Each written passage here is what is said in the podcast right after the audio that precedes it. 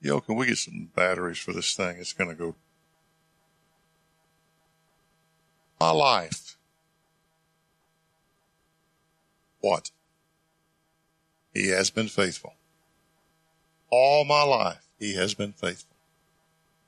In those struggles, in those sense of abandonment, he was faithful. He is good. I don't know if you understand yet or not, but most of the songs that we've been doing for about the last month, these guys wrote. Some of them they got together, had a writing camp. I don't know how many. What are you up to now? Fourteen in a month. God's so good. He is faithful. I want to read a verse to you in Ephesians. Surprise, surprise.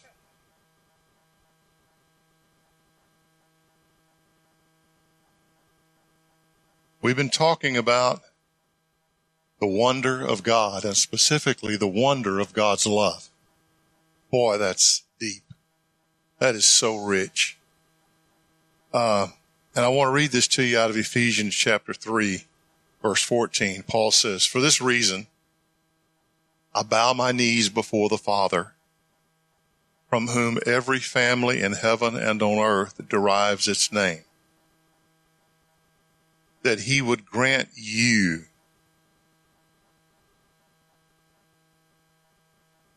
according to the riches of his glory. That he would grant you, not according to your faithfulness, not according to your effort, not according to how hard you try, but that he would grant to you according to the riches of his glory,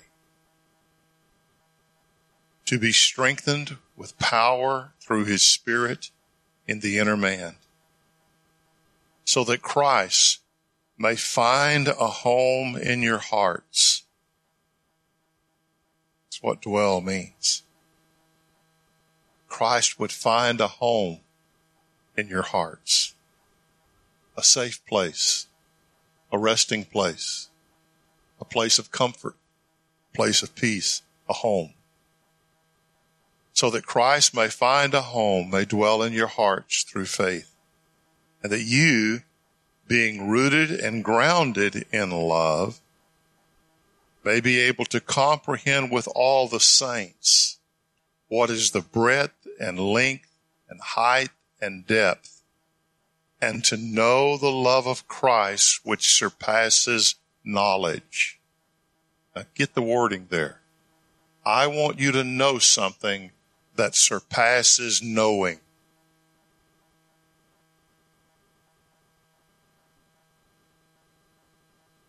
The wonder of God's love. I want you to know the love which surpasses knowledge. We have this knowledge that we have formulated of what God's love is like. Paul says, I want you to experience God's love beyond what you have concluded to be true about God's love. I want you to experience God's love in a way that challenges what you think you know about God's love. And to know the love of Christ which surpasses knowledge, that you may be lifted up to all the fullness of God. How are we going to be full of God? Talk about formulas. How do you get full of God? Well, you do this and you stand on one leg and you lift your hand and you say thing and you do this and you say this and you, and you, you promise this. That's not how to be full of the fullness of God. The way to be full of the fullness of God is to experientially know the love of God that surpasses understanding. We have to get beyond our understanding in order to experience the love of God. And when we experience the love of God, it challenges our understanding. And that's what God's doing. He's doing it for me. He is challenging my understanding with his experience, with the experience of the awe and wonder of his love. I want to read something to you. I, I can't remember if I wrote this. I, I've been doing a lot of reading the last few weeks, and it may be a compilation of things I've read and, and, and things that I that I just wrote. I'll read this to you. For many of us, our Christian life consists of us limping through life on childhood memories of Sunday school. read that again. For many of us, our Christian life consists of limping through life on childhood memories of Sunday school or locked in a time warp of some past revival or move of God. And resolutely refuse the challenge of growth and spiritual maturity today. I'll read that again. For many of us, our Christian life consists of limping through life on childhood memories of Sunday school or locked in a time warp of some past revival or move of God and resolutely refuse the challenge of growth and spiritual maturity. And in doing so, we miss out on the wonder of God in the now.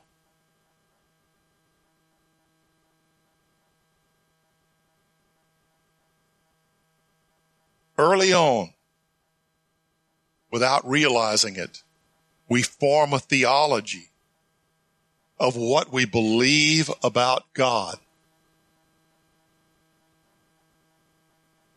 And it usually doesn't change. Now I know, and we've talked about this before, you say, well, God doesn't change. Well, that's correct. But it's kind of like if I took you and blindfolded you and put you in a room with an elephant and you've never seen an elephant. And I took you to the back of the elephant and I took his tail and I handed it to you and you held on to it blindfolded and I said, this is an elephant. You've got an elephant in your hands. You could come to the conclusion that an elephant is this long, stringy thing and then I could take you around to the front of him and I could put his trunk in your hand and I could say, this is an elephant. Well, he must be a long stringy thing that's narrow at one end and bigger at the other end. That's an elephant. Or I could say, this isn't an elephant. An elephant is a skinny thing with a little bushy deal on the end of it. And then I could take you to his legs and I'd put your arms around one of his legs. This is an elephant. He has four of these. No, no, no, no, no, no. That's not an elephant. And the issue, the, the, the, the representation is the elephant never changes. The elephant's the elephant. But what changes is my perspective of the elephant. I see a larger expression of the elephant. And when that happens, my foregone conclusion of what an elephant like has to change or I'm going to not see what an elephant is really like. God is that way with us. We have a foregone conclusion of what God is like. We have a foregone conclusion of how God deals with us. We have a foregone conclusion about how God loves us, about who God loves, about what God loves. And we formulate that in our mind. And this is what God is like. And this is what his love is like. And in doing so, we lose the wonder as God reveals more of himself to us. He's more than just a tail. He's more than just a trunk. He's more than just a leg. He fills the earth with his presence. He is God and there is none like it. And that perspective that we form becomes our reality. It's what we believe to be real. It's what we believe to be true. It's interesting. We've been talking about reality today. One of the songs talks about, I want to find your reality.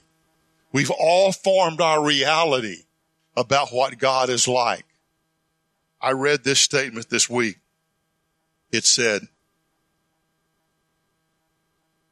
genuine deep character change will never take place in our life until we change our basis for reality. And that is true about God. Until we're willing to say about our reality, maybe there's more that I don't have contained in this. Maybe God is bigger than I think he is. Maybe God doesn't deal with me the way I have thought he deals with me. Maybe what I thought was God in my life wasn't God at all. There's a possibility, like we talked about last week. If I go through life believing that I have a full understanding of God's love, I have all the understanding there is. Or if I go through life believing that what I believe can never be incorrect, I'm going to miss out on the wonder of God because the wonder of God can't be contained in my mind. He can't be contained in my understanding. And if I'm going to experience a deeper expression of the nature of God and of his love, my basis for reality is going to have to shift. It's going to have to change. For many of us, our basis, basis for reality is how we feel. It's not true unless I feel it. And if I feel it, it's true. Because I would never feel something that's not true. And so we go through life evaluating all of life by how we feel. I don't feel good about that. I feel good about that. I'm not sure I feel right about that. This just doesn't feel very good at all. I don't feel like I like you very much. You've made me feel a certain way. And our whole basis of reality is contingent upon how we feel. Never understanding that the vast majority of what we feel can be based on a lie. and we miss it. That's our basis for reality. For many of us, our basis for reality is our intellect. I can't figure it out. It ain't true. He said last week, remember, mystery embarrasses the 20th century man because he can't figure it out. Can't have no reality. Can't have no mystery. Got to know how it works. And if I don't know how it works, I'm going to pretend I know how it works. And if I have to pretend how it works, I have to convince you I know how it works even if I don't know how it works. You see how it works? It's all contained in my mind. It's all contained in what I understand. If I can't understand, last week we dealt with some things about forgiveness that challenged what you believe about forgiveness. And you're thinking, that can't be right because I believe this. And if we hold on to that, we lose the wonder of what God is like because God is constantly revealing himself. They just discovered not too long ago another galaxy. How they figure that out, I don't have any idea. They discovered another galaxy. You know how far away it is? 227 trillion miles away.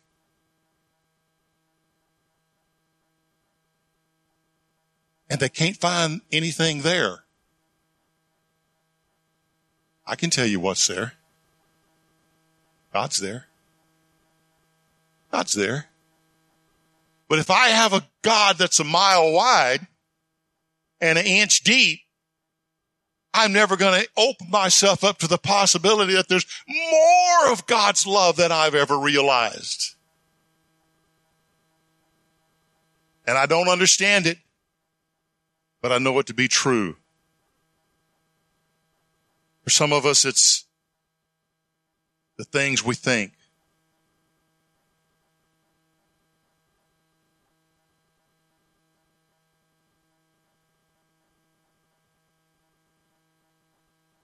and how we think.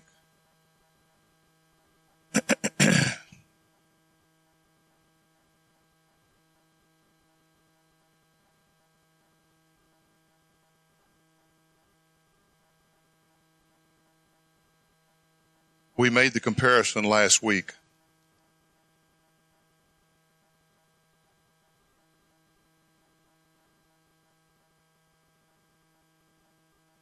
That our expression of love is contingent on our ability to forgive. If we can't forgive, we can't say we love. Remember we talked in Luke chapter 7 where he said about the woman, he who is forgiven much loves much, he who is forgiven little loves little. I think it's interesting he didn't qualify what it is he loves. I think it means if you realize you have forgiven much, you're going to love God more. You're going to love yourself more and you're going to love other people more. Brennan Manning says this, the heart enveloped in the tenderness of God passes that tenderness around indiscriminately, making no distinction between the worthy and the unworthy. Read that again. The heart enveloped in the tenderness of God passes that tenderness around indiscriminately, making no distinction between the worthy and the unworthy. Wonder is saturated in mystery. It's not having a final conclusion in any possible way about the love of God, about what God is like. Not knowing, listen to me, not knowing and believing are not incompatible. We think I got to know. I have to know to, I have to know to be able to trust God. I have to know this, I have to know that. No, you don't. Not if you are aware of Him. We can rest. We can release it. Living in the wonder of God brings such security to my heart that I don't have to control everything anymore because I know the one that controls it. And if I don't have to control it, there's no pressure on me to make sure everybody else does right. So I can let people be themselves. And I can love them, even though they're themselves because I am saturated. My heart has become saturated with the tenderness of God. And I'm so aware of that. I just want to give you tenderness. I just want to give you love. But if I have this predisposition about what the love of God is really like, God, you know, this is what God loves. Let me tell you who God loves. God loves everybody I love. He don't care for the people I don't care for. What we come to realize God loves. That's what we don't realize. God loves. God loves. How do we regain our wonder once we've lost it? How do we capture the wonder of God and the wonder of His love in our heart? When we have been so conditioned to operate out of what we know or what we feel. How do we capture that again? How do we capture the release of that pressure and that insecurity and that shame and that guilt and that fear that we bear day in and day out? How do we release that and capture the wonder that here is a God that not only loves me, he likes me. And I don't have to jump through hoops to get him to like me. I don't have to jump through hoops to get him to forgive me. He likes me. And the pressure that that releases in my heart helps me release others to be able to just love them. How do we recapture that? The best example I found, we talked about this in home group the other day is Job. You're going, Job, what are you kidding? I want you to look over there with me in Job. Good old Job. Poor old Job. You know the story of Job. Interesting story. Job lost everything. Okay. I mean, first two chapters are Job just getting wiped out. and then when you think he could get wiped out anymore, he gets wiped out some more. All right. And, and, and, and his three friends come. Dumb, dumber, and dumbest. I mean, they come. Okay. And they travel. And when they see how distraught Job is, they just start weeping. They tear their clothes. They sit down in the dust, throw dirt on their heads, and don't say a word for seven days and seven nights. Now, how do you explain that to your neighbors? You got three guys sitting in your front yard covered in dust, ripping their clothes, weeping for you. Now, they would have done better had they stayed in that position. But they, like us, felt like they had to come and comment on Job's suffering. They had to explain why. They had to reveal to him why. Can't be a mystery. Gotta have an answer. Gotta know why. And I mean, they covered the gamut. Well, you've sinned. and God's punishing you. Well, it's just the way the world works. Well, it's this. Well, it's that. Well, it's this. Well, there's this. And they had all of these explanations about why all this stuff had happened to Job. Job kind of got in on it too.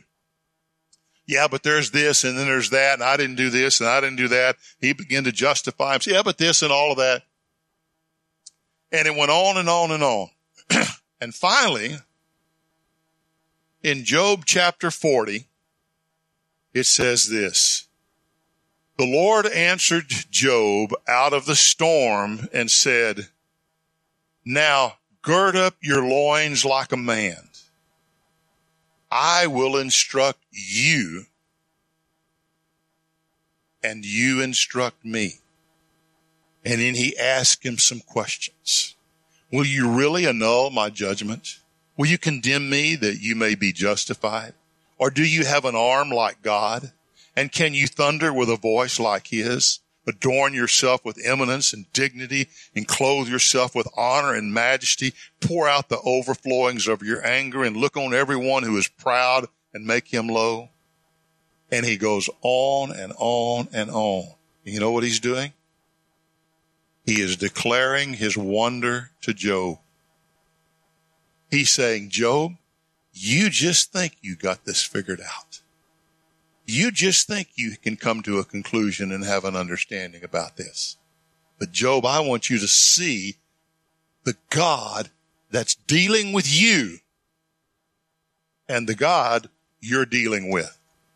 And it blew Job's, Job's doors off. He goes on and on all the way through chapter 41. And then in the beginning of chapter 42, Job answered the Lord and said, I know that you can do all things, that no purpose of yours can be thwarted.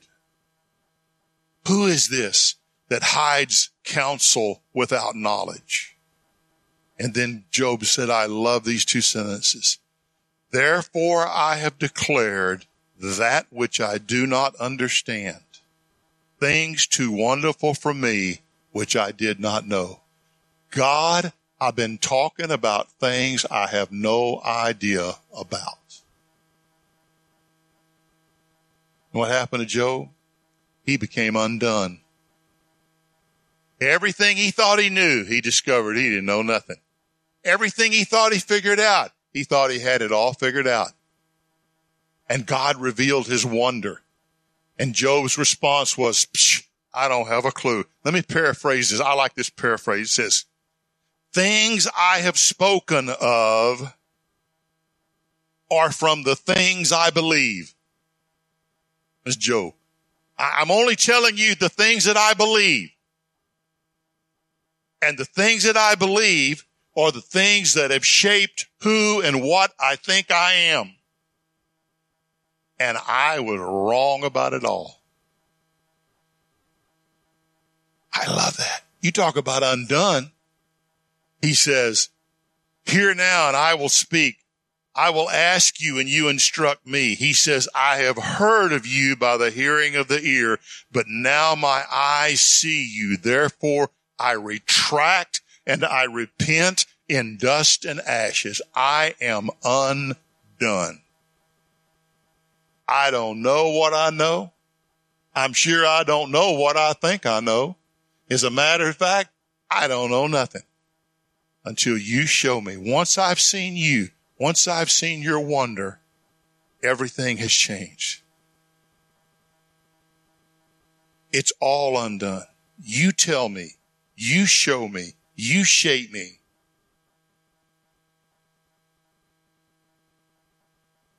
And show me what's reality. Here's what's interesting. Job never found out why all that stuff happened to him.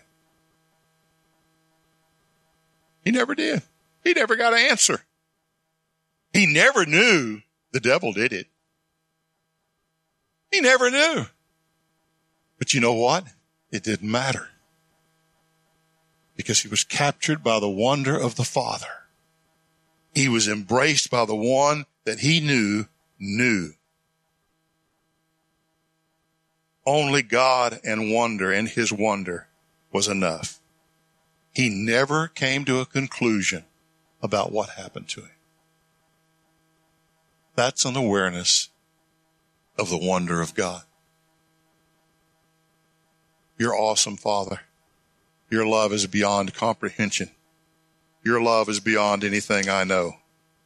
And we tied that last week. We made that correlation there with, with forgiveness, feeling forgiven, knowing we're forgiven, being forgiveness, extending forgiveness to other people. And that's one of the big issues that we're looking at here. One of the biggest realities that we have that is askew, that is off, is what I believe about how God deals with me and how he treats me. We have an understanding. We, we look at life. That's God. That's not God. God did that. God didn't do this. We have, you know, insurance has acts of God. You ever notice an act of God is never somebody got healed? An act of God is always a tornado or a hurricane or a storm or a hailstorm. I mean, boy, God's hacked folks. If that's the way he's going to deal with us, no wonder he doesn't have any friends. But we have this perception about how God deals with us, especially whenever we've blown it for the 3,497th time. Well, God's this, God's that, God works, God deals with us about this stuff. I want to read a verse to you. This is in First John chapter 2, verse 1. He says, My little children, I'm writing these things to you so that you may not sin. Okay, we get that. We know God don't want us to sin. All right. But he, thanks for reminding us, John. We know God doesn't want us to sin. Every time we sin, I know God doesn't want me to sin. Every time after I've sinned, I know God didn't want me to sin. Okay, that's good. All right. But I do. Then he says, and if anyone sins, okay, that's me. If anyone sins, we have an advocate with the Father, Jesus Christ the righteous. I'm writing this so you won't sin, but if you do sin, I want you to know something. You have an advocate. Now that word advocate, you know, if, unless you have any kind of legal understanding, literally it means uh, to want to come to one's aid uh, in a court of justice to denote a legal assistant or defense counsel, and it pleads another's case. Okay, but here's the word that I like that it's it's really translated it. It is the same word in John 14, 16, John 15, 26, and John 16, 7, when Jesus talks about the Holy Spirit is, come, is coming, you know what word he uses? Comforter. Comforter. What's God's attitude towards me when I blow it? He sends the comforter.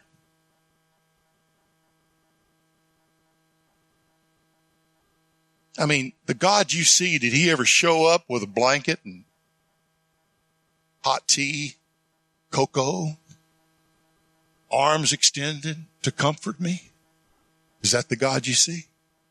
For many of us, that's not the God we see. It's like, I got you now. See, you stupid, you did it again. I told you you were going to do it again. I'm so glad you did it again. I'm going to really wear you out. You got to feel bad for a long time now because you've sinned again.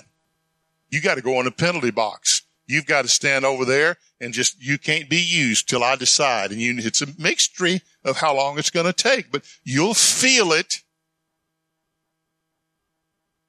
Then it's time to come out. How many of us, when we blow it, lift up our eyes to the Father and say, thank you for the comforter who's come to embrace me when I sinned. Most of us not. Think about that. But when you sin, I'm going to send the comforter. He's going to be there. He's going to comfort you. He's not going to come to make you feel bad about yourself. He comes to comfort you because he who is forgiven much loves much. Not he who is judged much loves much. Not he who is condemned much loves much. He who is loved much, forgiven much, loved much. And the comforter is coming alongside of you. Even after us, not even after, especially after you've blown it. John nowhere wrote, if you get it right 10 times in a row, the comforter is coming. Make you feel good about it. If you promise never to do it again, the comforter will come and see to it that you can stick to that. That's not what he said. He said, when you sin, when you sin, the comforter comes. He's there to embrace you and to comfort you and to stand alongside of you. See, we've got this idea that when we sin, God leaves. Oh, God's gone now. What do I have to do to get him back? Here he says, when you sin, the comforter comes. He's there to comfort you and embrace you. Do you see God that way? Is your awareness of his love that way? Or when you sin, do you look for a place to hide? When you sin, do you look for a fig leaf? When you sin, do you look for a sacrifice? When you sin, do you look for how to jump through the hoops to get back in good graces with God? Or when you sin, do you see the comforter embracing you and holding and saying, I know. I know. I knew before you knew. I know. We're going to get through this. I'm going to strengthen you and we're going to go on. But if our reality is God's out to get me, I'm going to run like crazy from him. But if my reality is when I blow it, the comforter comes, my reality is going to be where can I find him? Where can I go to him? Where can I hear what he has to say? Because I'm pretty sure what he has to say as a comforter is going to be good news. I'll tell you something, folks. The stuff that we live in ain't good news. Good news is when you sin, there's a comforter comfort you. Oh, he's not going to leave you in that condition. But that's the whole idea of the comfort. To lead you on, to walk with you, to go on. The wonder of God. How awesome is that? My heart's desire, my prayer is that you would come to know, comprehend with all the saints what is the breadth, length, height, and depth, and to know the love of Christ which surpasses knowledge. I want you to know God beyond your conclusion of what God is like.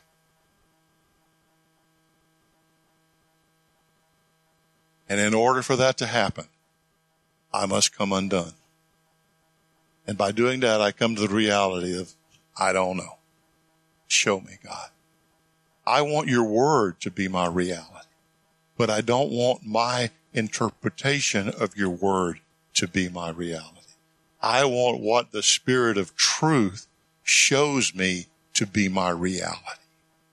And that's what he's come to do is to lead us into, remember what truth in the Greek, another translation for truth is reality. The law came through Moses. Grace and reality came through Jesus. Jesus came as the, in, the visible image of an invisible God. That's what God is like. Jesus. That's reality. That's reality. He's the comforter. Amen. That's good news, folks. That'd make a backslidden Presbyterian shout. Okay? Father, we just thank you that you're faithful all of our life to bring us to this point. That you have not given up on us. That you've not per- quit pursuing us. Thank you that you have embraced us and loved us in the middle of all of our foregone conclusions about you. Were you grieved? Probably. Was your spirit quenched? Most likely. But you never quit loving us. And you never quit liking us. Work that reality in our heart that we can live in the awareness of the good news and that we have good news to share with those that are getting their brains beat out by the accuser of the brethren, whether they be Christians or whether they be lost. Reveal your love to us. Let us see it's not like what we think it is. We bless you for being so good. Thank you, Father. In Jesus' name. Questions? Let it sit. Let it rest